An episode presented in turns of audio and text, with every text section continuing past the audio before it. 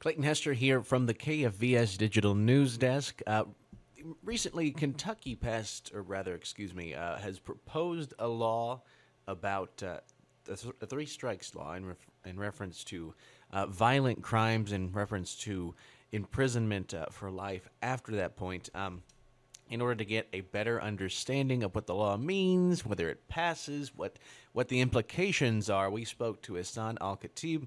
He's an associate professor of political science at Murray State University, and so we talked to him uh, about um, about the law. He's an expert in um, community policing and politics and and and the like, and so he gave us a, a bit of a um, uh, a, look at uh, what this law could mean, whether it passes. He believes it it will, and so we'll we'll talk to him.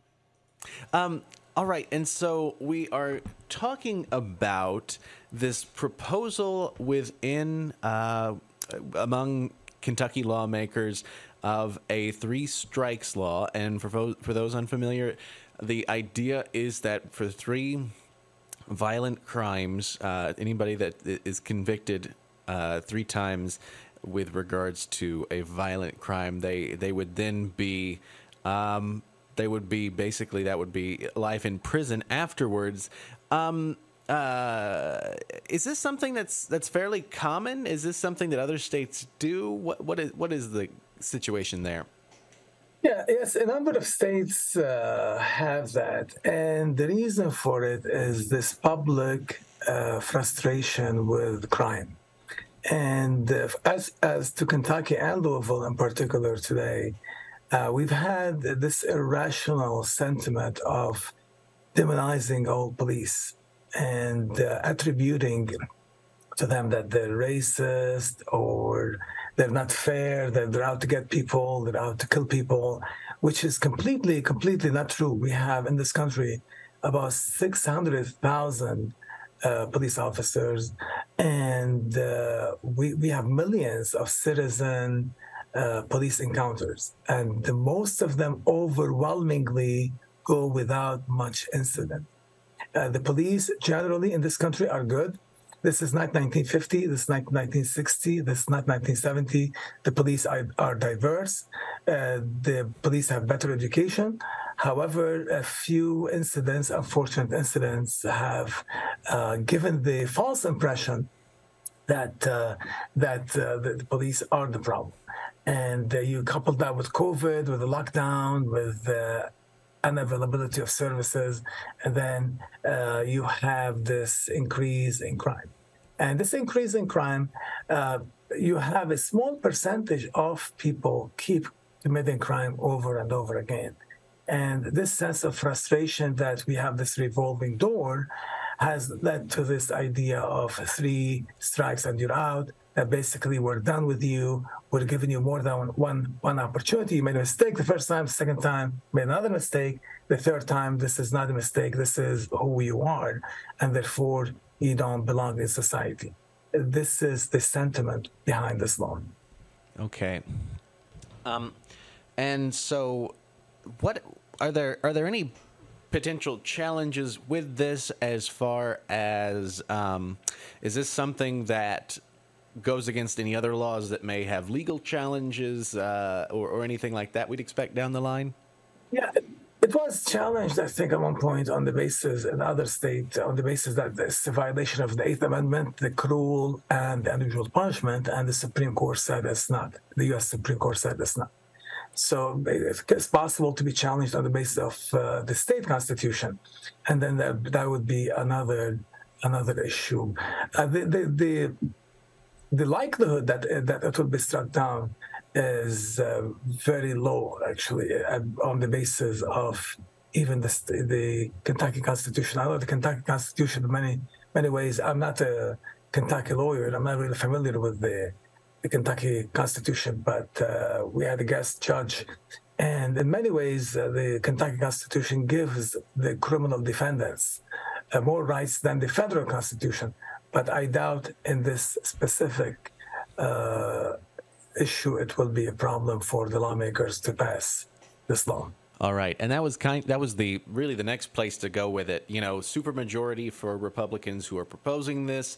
Um, yeah, is this is this something that we, we do expect to see pass uh, and be upheld? I know that you, you, you pretty much answered that question, but do you think that, that the the course is, is fairly smooth sailing then getting it uh, to pass? I think so. Yeah, I think the the issue. I think that they should, when thinking of it, they should think of the cost of this. I mean, imprisoning people for life without parole is not cheap.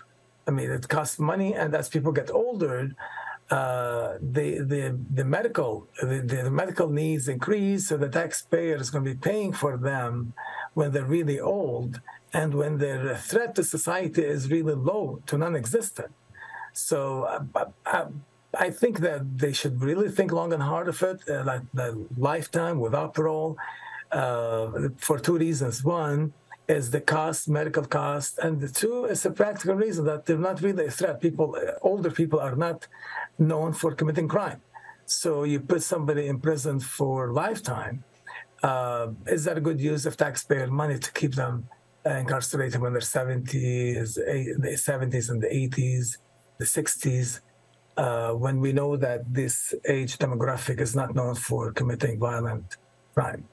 Um, and then there's the impact on the community. I mean, when you take these people uh, who are parents, brothers, uh, husbands from from their uh, family, uh, there is a price that the family pays as well.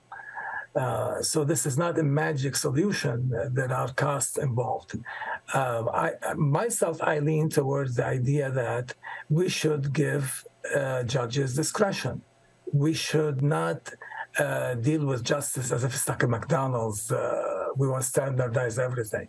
It's important to give the judges uh, to deal with situations case by case and and impose sentencing. Here, the, the, the hands are going to be tied. Uh, that they have to mandatory. They have to impose these uh, these uh, sentences.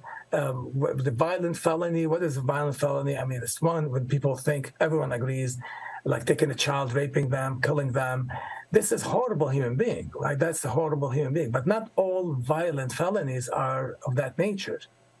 But all violent, so-called violent nature, whether violent felony, what is a violent felony, uh, are considered the same. And I don't think they are the same. But when you have a human being, a judge, somebody qualified to make decisions, who is neutral, objective, does their job, I, I want them to decide whether that person deserves to be um, 20 years in prison or lifetime in prison versus it's a mandatory automatic imposed. All right. Uh, anything else to mention about the, the bill? Anything else that, uh, any other thoughts on it? There are other provisions in the bill. I think one of them that I found odd is that the members of the board, parole board, if they make decisions that uh, I can't remember the exact language, let me look here that if they make inappropriate uh, decisions, then the then the governor can remove them, which I found odd that you would be on a parole board, and if they don't like your decisions, they should be able to remove you here. Um, allows the governor to remove a parole board member who is making inappropriate decisions. So, what is what is an inappropriate decision? I mean, if you put somebody on the board and they they're supposed to look at what's what's in front of them and make a judgment call, basically. Uh, so I think uh, that uh, that they're trying. I, I, think it's a real problem. They're trying to deal with them, and that's that's a good thing. They're not ignoring the problem. Uh, they they're doing something about shopkeepers and uh, using reasonable force. Uh, to prevent theft, because we've seen videos of people walking into a store and getting things and walking away, and they they want to give them immunity to to the sh- uh, shopkeepers and employees uh, using reasonable force. But uh, I don't know the consequences of that uh, if we're going to have more violence in society, and I'm not sure that businesses are going to be eager to to use force to play law enforcement basically with with uh, the sh- suspected sh- uh, shoplifters or thieves that steal from them. All right, Dr. Isan Al Khatib.